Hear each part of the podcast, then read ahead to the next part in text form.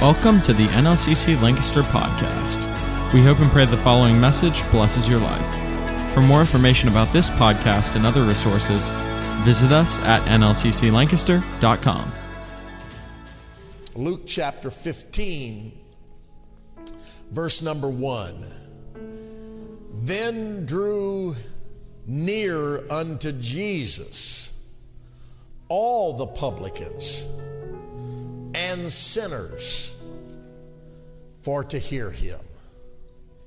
I think it's interesting that the publicans, which were the outcast, the underdog, the other side of the track, the unpopular, the unwanted, the publicans, yeah, they drew near to him because apparently he made them feel welcome because it says, Then drew near unto him all the publicans. Not just the publicans, but a bunch of sinners too. Why did they, why did they come near to him? They came near to him to hear him. They knew he had something to say that would be relevant for them in the condition they were in. That's the beauty of Jesus Christ. The Lord is not here today just looking for the righteous, He's looking for the unrighteous. He's not here just for the holy, but for the unholy. He's not just here for the saved, and I'm glad He is, but He's also here for the lost. Verse 2 And the Pharisees, oh yeah, they'll always have something to say about Jesus. The Pharisees and the scribes murmured, kind of under their breath, murmured, saying, not to him, but to each other, This man receives sinners and eats with them. And that ate at them. So the question today would simply be this what does it mean to be lost? And I speak to you from this thought lost and found. From the Webster's New World Dictionary, the word lost means destroyed or ruined, lost, physically or morally. Lost means not to be found, a missing person, no longer held, no longer in possession of, no longer seen, heard, or known as if a person is lost in the crowd. Having wandered from the way, Webster goes on to say the word lost means uncertain as to one's location, lost, bewildered, or ill at ease. I'm just lost. Not spent properly, lost it. Not spent usefully, it's gone. And finally, Webster says, lost means wasted. It's just been wasted. And then from the Bible, we conclude that the word lost can mean outside of the ark of safety. Remember Noah and the ark, lost outside of the ark of safety. Remember Lot's wife looking back at Sodom, she was lost being turned to a pillar of salt. The miry clay has a way of collapsing on people and they're lost in the miry clay. Joseph, abandoned in a pit by his brethren, was as good as lost and would soon be on a caravan to Egypt, sold into slavery, lost. In his case, Samson was so lost that he wist not that the Spirit of God had departed from him. Those who are, as the New Testament reminds us, as those who are aliens from the commonwealth of Israel, they're lost.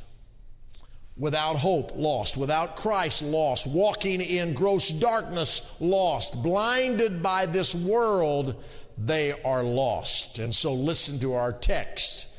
Then drew near unto Jesus all the publicans and sinners, the lost lost their way, needed a word from God. They came to hear him. And then you've got these Pharisees, self righteous scribes, murmuring, saying, Jesus receives sinners, and he even breaks bread with them. Now, if you could look into the heart of the matter, and listen to what Jesus and the scribes are saying one to another and what they're talking about, if I could paraphrase it, this is what I believe you would have heard that day.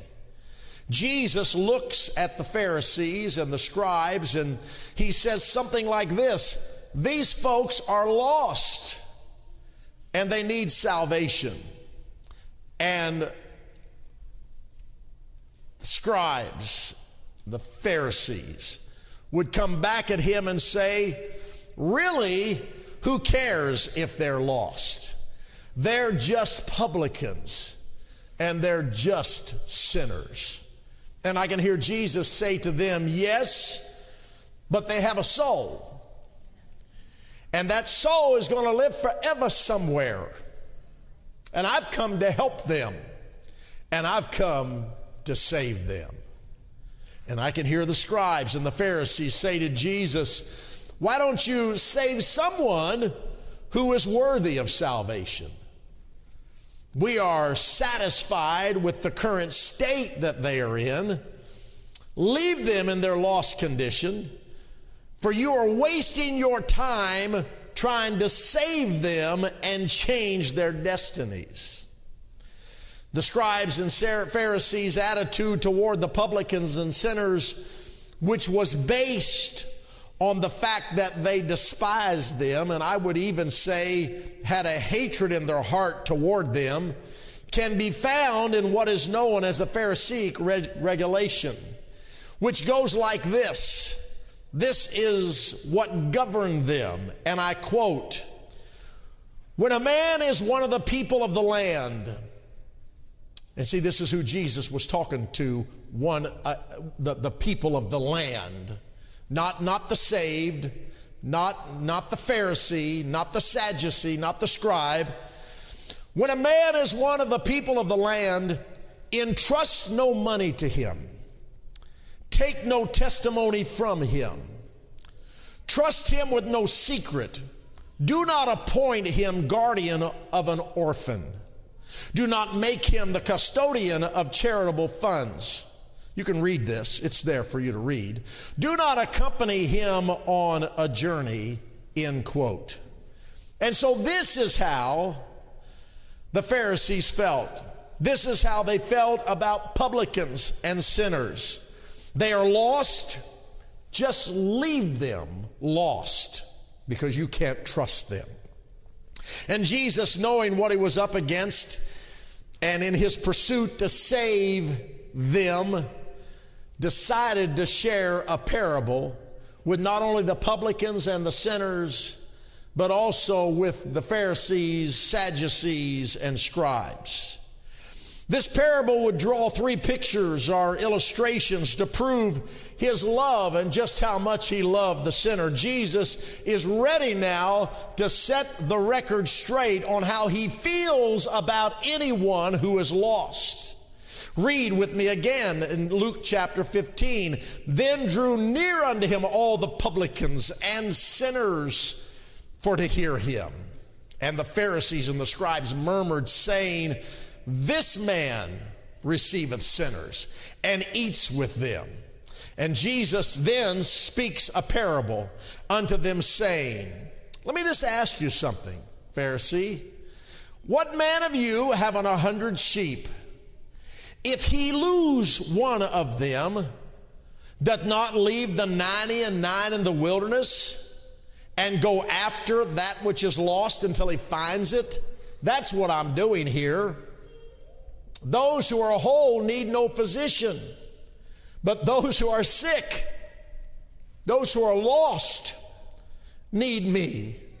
And I will leave the 90 and 9, just so you know, Pharisee. I will leave the 90 and 9 and go after one lost sheep. You go on down to verse number 8 of the same chapter, another parable. It's a woman who lost a piece of silver. Either what woman having 10 pieces of silver, if she lose one piece, Here's what she does. Jesus is speaking to them. Does she not light a candle and sweep the house and seek diligently until she finds that one piece? Yeah, one out of ten. And she's going to find it. And finally, in verse 11 and 12, concerning the prodigal son, Jesus said, for the third parable on the same subject, of the Pharisees and Sadducees looking down their nose at the publican and sinners, Jesus said, A certain man had two sons. The younger of them said to his father, Father, give me the portion of goods that falleth me. I want mine inheritance. And the father divided unto him his living. And so these three stories illustrate the Lord's love for the lost in contrast to the scribes and Pharisees' disdain for them.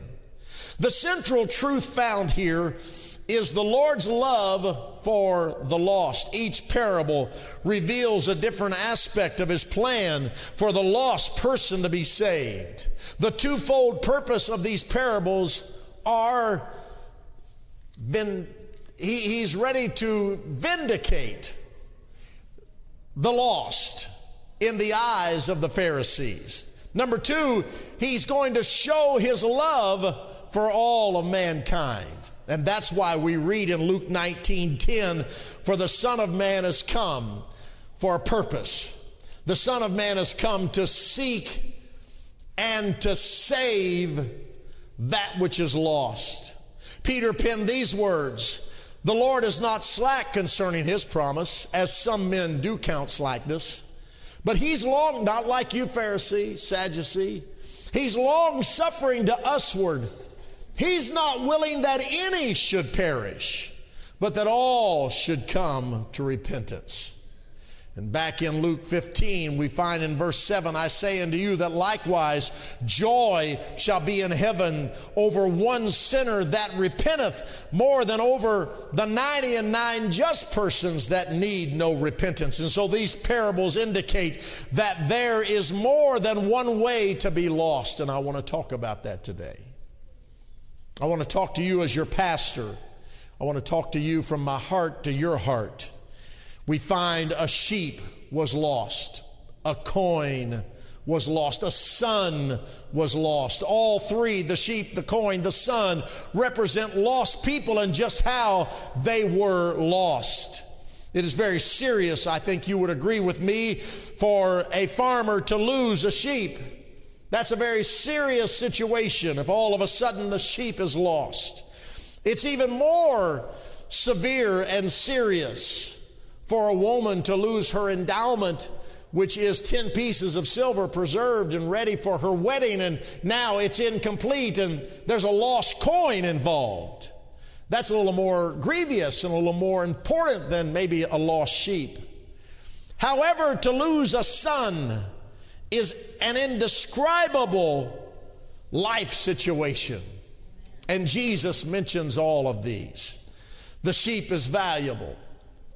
Money is more valuable, but a son is the most valuable. Look at the breakdown, if you will. This is why Jesus is sharing these parables with these Pharisees and Sadducees. Through the eyes of Jesus, a lost sheep is a 1% loss, or one in a hundred. A lost coin is a 10% loss It's one out of ten. But a son, a son is a 50% loss. It's one out of two. And the Lord is revealing that there are three causes for, let's call it human lostness. Not sure that's a word, but let's just use it. For human lostness, consider first of all, and we're going to look at all three of these today. Consider first of all the sheep that was lost. The sheep didn't intend to go anywhere. I've met people like this. The sheep was curious, and that curiosity pulled on him and pulled him away from the sheepfold. I can see this sheep as one who was carried away with its own interest. I see the one lost sheep as one who grazed itself out of the path of righteousness and out of the sight of the shepherd's care and out of the fold. It just sort of meandered away. The scripture talks about those who start drifting away. They just drift away. I meet people like that. I've met people like that. I've seen people like that. Hallelujah. It wasn't planned or thought through. The grass just seemed to be a little greener over there, away from the shepherd. He was led astray by inclinations that strained his sense of obligation, and he just meandered away. And I have dealt with that spirit in this last hour as a pal, as a pastor. They just faded away. He had no foresight. The sheep had no foresight as to the consequences of walking away from the shepherd. He went wherever his desires and appetites led him. This lost sheep wasn't listening to the voice of the Lord. We know this because Jesus said, My sheep know my voice, and another they will not follow. The one lost sheep turned out, turned off the voice of God in its life. There are many lost souls today because they live without restraint, without foresight, without discipline. They just wander off. They wander away from the Lord God. If you were to ask them if they know what is right, their answer would always be yes. Yeah, I know I shouldn't be here. I know I shouldn't be doing this. I don't know. I just, I just, I don't know. I just walked away. I just, I don't know, just got caught up in things. Church didn't seem that important. Loving God was not first in my life. I just got caught up in the things of this world, and the next thing I know, I'm further and further away, and now I'm lost. I'm lost. And if you were to ask them, Do you know what's right? they would say yes. If you were to ask them if they knew that God loved them, they would say yes. If you ask them if they are where God wants them to be, they even know the answer to that. And they would say, No, I'm not where I should be. I'm not where I should be. Can I just say today that Jesus Christ is in this house of worship this morning for one purpose? He is looking for one lost sheep. Hallelujah. If you are that one lost sheep, compare where you are with where you know God wants you to be. And with that statement, I would read this from the book of Psalms The Lord is my shepherd. I understand the importance of staying close to Him. The Lord is my shepherd, I shall not want.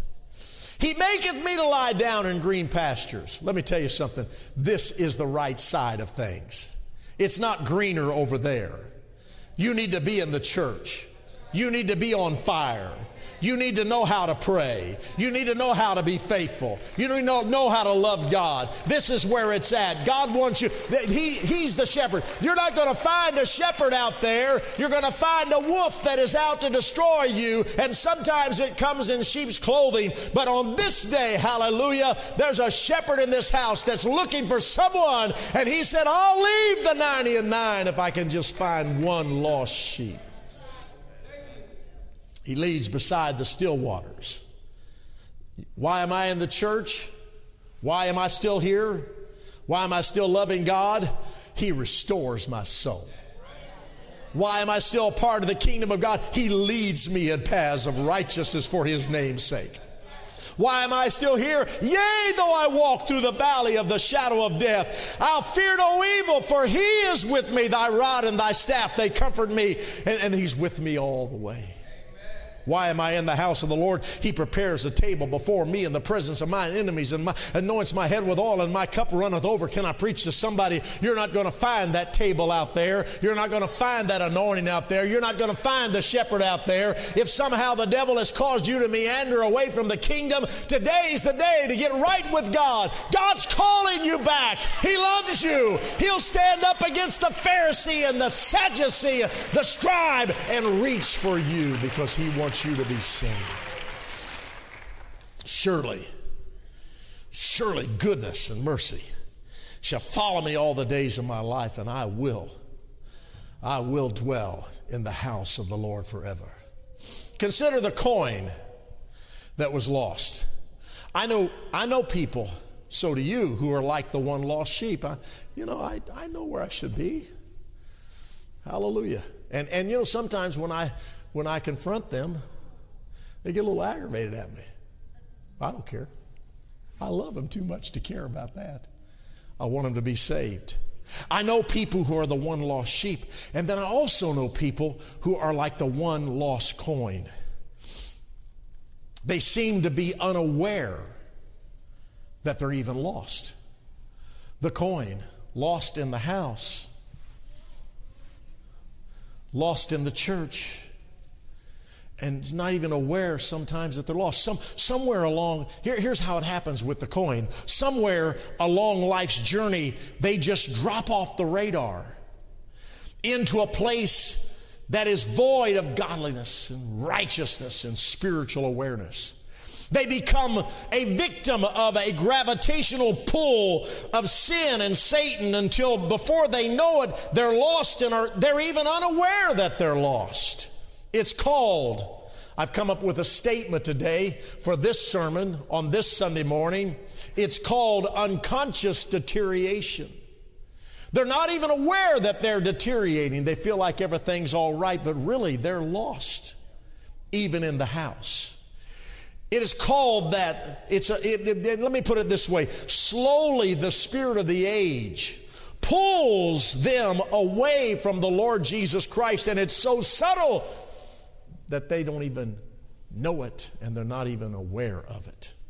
Unable to resist the irresistible forces that work against their soul and when I say forces, I'm talking about evil forces and evil circumstances and evil temptation and evil spirits that control their lives. And they give in to these forces until they are just lost. They become passive to the mishandling of life and they are easily handled by temptation. And on top of that, the coin was lost in the house. Some are lost in the house of God, misplaced, dropped, and forgotten. Good news today is Jesus is here looking for the 10% that's lost in the house that would be a coin and maybe don't even know that you're lost. Today I pray for spiritual consciousness to touch everybody in this house until we know that we're saved and there's no doubt about our salvation and you don't walk around in fear, but you walk in faith. I want God to revive this church. I want God to breathe on this church. I want God to bring us back to a place of passion where we know that we're right with Him and we know we're where we should be with Him. And then the one that breaks my heart is consider the son, who, which was lost. We're not talking about 1%, one out of 100, or 10%, one out of 10. We're talking about one out of two. We know him as the prodigal son. He was lost willfully. He chose, he chose this deliberately intentionally, knowingly. Give me my inheritance. I'm going to a far country. I'm out of here and I'm going to spend it on riotous living, inexcusable waywardness. He walked away in rebellion. He wanted uh, unspiritual independence. He would take his inheritance and he would live a life away from home and from his father.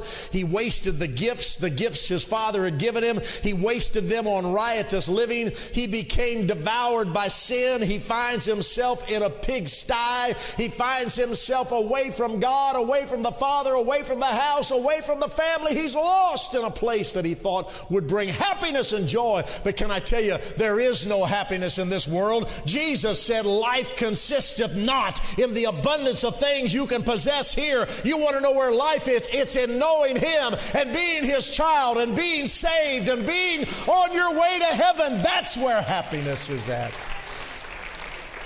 He was so far from his father, he could not hear his father's voice saying from Proverbs 1 and 10, My son, if sinners entice thee, consent thou not. And as your pastor, I stand behind this pulpit today to say, if sinners entice you, and there's a pull, there is a gravitational pull upon this society and this hour that's taking this generation faster than it's ever taken a generation before, and it's taken them further away from God. If there's one thing the church has to do today, it is stand up and say, If this world entices thee, don't give in to it. Don't forget what thus saith the word of God, because this is going to stand when everything else fails. This will get you to heaven. This will get you on the right road. This will get you back to the Father's house. Don't be, don't be pulled away from God because of the spirit of the age and the spirit spirit of the Antichrist and the spirit of iniquity. Jesus was making it clear to the scribes and Pharisees that he loved the lost regardless of why they were lost. If you are only one out of a hundred, God loves you. God is looking for you. Can I get a can I get a, an amen here in just a moment? Can I get an amen that that you know what it is like to be the one lost sheep and look up and Jesus found you? Amen. Woo! Hallelujah. Let me say that again. I, I love the response. Sometimes I don't know what kind of response I'm going to get, but I love the response. If you know what it's like to be the one lost sheep, and you're outside of the ark of safety and you really know where you should be, and somehow life just took you there, and here I am, and, and, you found yourself there sometime in your past, but God picked you up and turned you around and brought you back and put you in the fold, and, and the church accepted you. Would you say amen today? Can I tell somebody right now that you're not too far away from God? The church still loves you. We still want you. We want you to be saved. We want you to be whole. We want you to be complete. We want you to be in the kingdom. This is the place place you belong. If you're just one in a hundred, we want you to be saved today. He's looking for you. You are precious in His sight. You're just precious in His sight.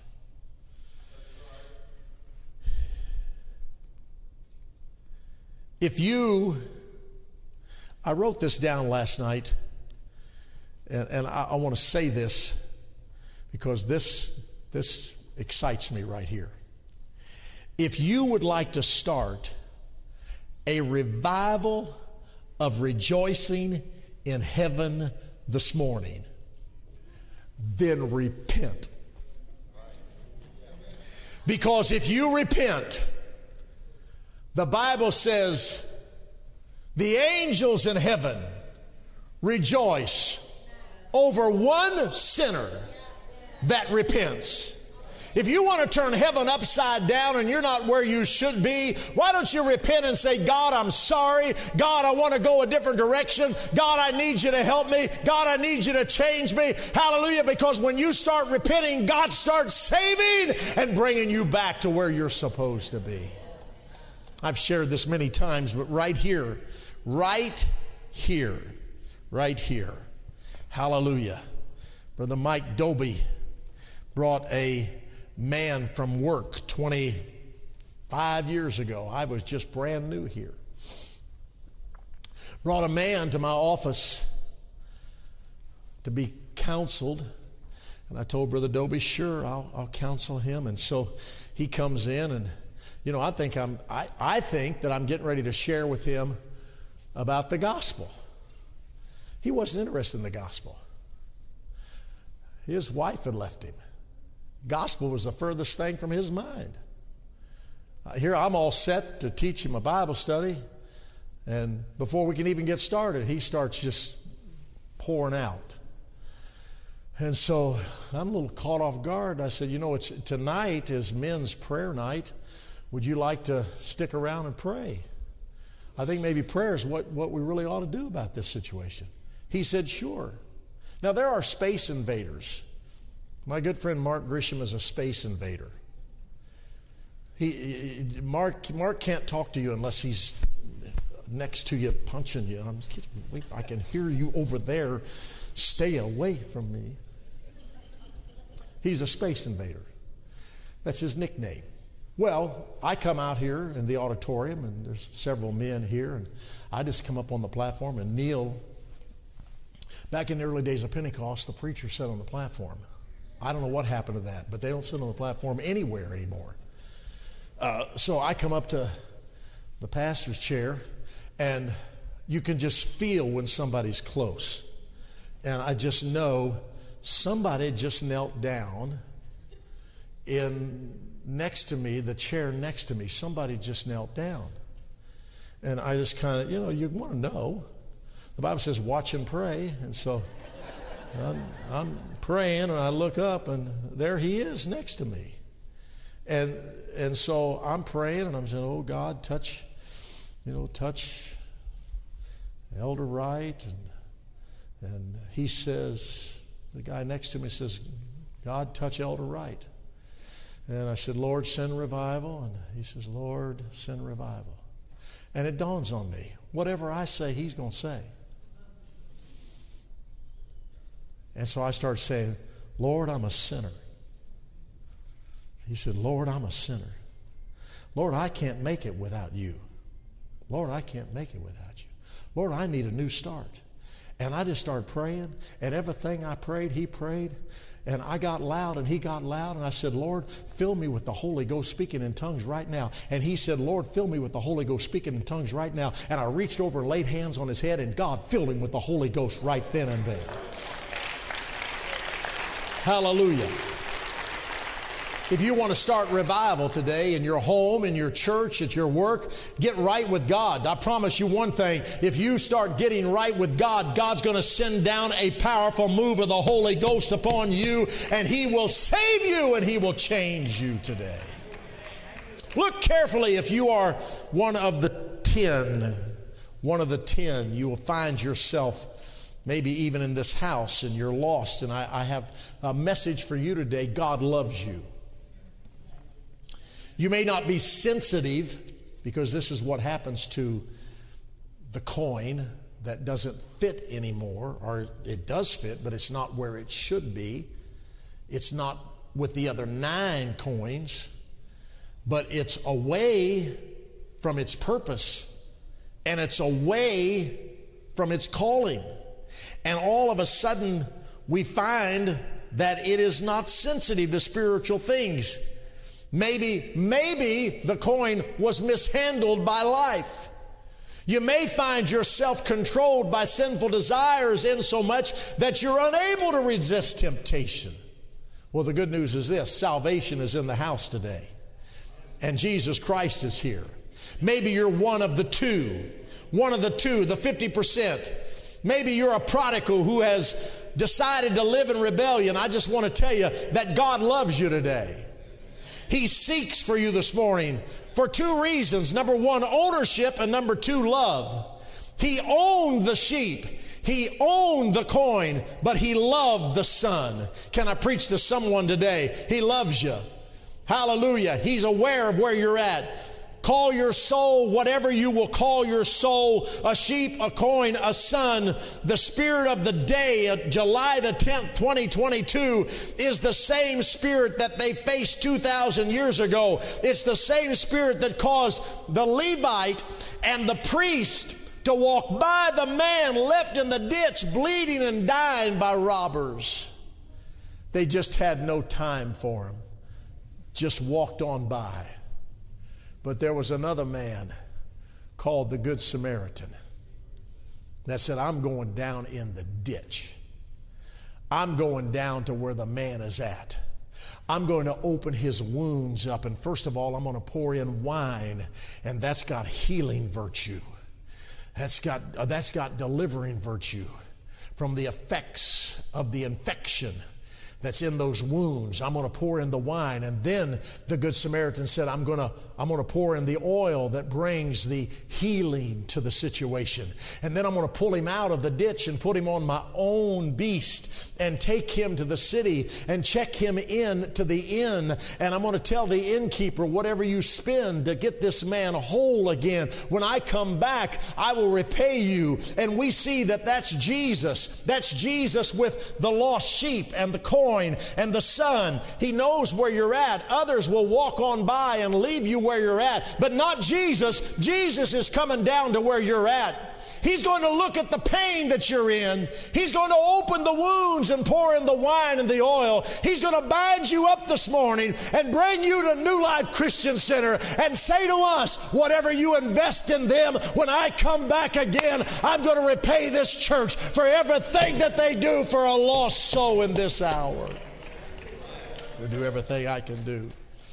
Hallelujah. Hallelujah. I've got I've got many pages of notes left, but I feel compelled to just kind of bring this to an end. And, and it's not in my notes, but I had, I had a friend. I had a friend here in Lancaster a week ago or so that inadvertently, just inadvertently, lost his dog. The dog's name was Duncan, and Duncan was just gone. Just all of a sudden gone. And Sister Keller uh, said to me, Duncan is lost. And I said, What? Yeah, he's lost. And, and I went to bed that night and couldn't sleep. I woke up three or four times saying, You know, Duncan is out there in a cornfield somewhere. And so the next day I said to Sister Keller, any, any word on any word on Duncan? She said, No, he's, he's, still, he's still lost. And all day long, it was just, it was miserable. I mean, I haven't seen Duncan in eight years. But there's the fact that the little dog, and I guess because now I am a dog sub owner, secondary owner, I claim him as my own.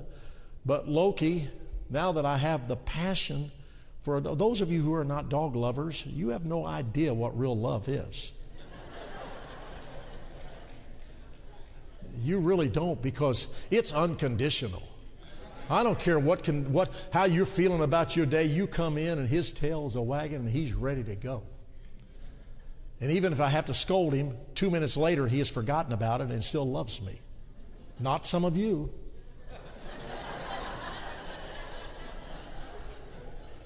So you, you wouldn't understand this unless you're a dog lover. And I, I you know, it wasn't but just uh, until we got Chloe and then Loki. Before that, I thought dog lovers are nuts. It's a dog. Yeah, but he's the top dog in our house. And so having this passion, I'm thinking of Duncan. And so the next day, and my wife says, no. And I'm telling you, for two nights, two nights I, I, I tossed and turned, wake up, man, and so I come home, I think it was the third day, and when I come in the back door, Sister Keller smiled. I said, What are you smiling about? They found Duncan. I, I shouted all over the kitchen. The Lord helped me.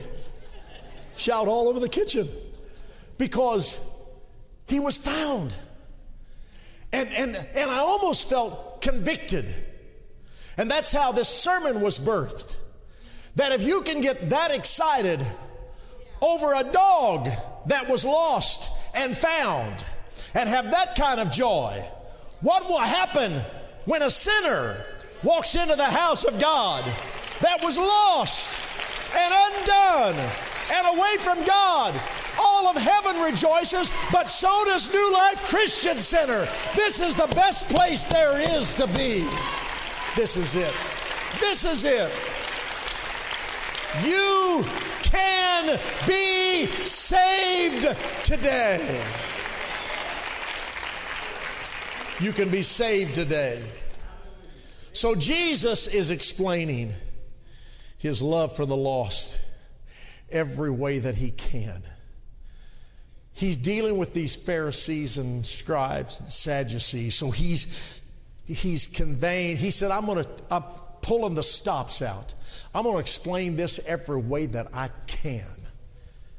And then he says, There was a sheep that was lost. Oh, I know it was just one in a hundred. But that didn't stop the shepherd. Oh, there was a coin. Oh, I know it was just one in ten, but that didn't stop the woman from putting a candle on a candlestick and sweeping until she found her coin. Hallelujah. Amen. And then, then, then there's the prodigal, the, the son that comes home.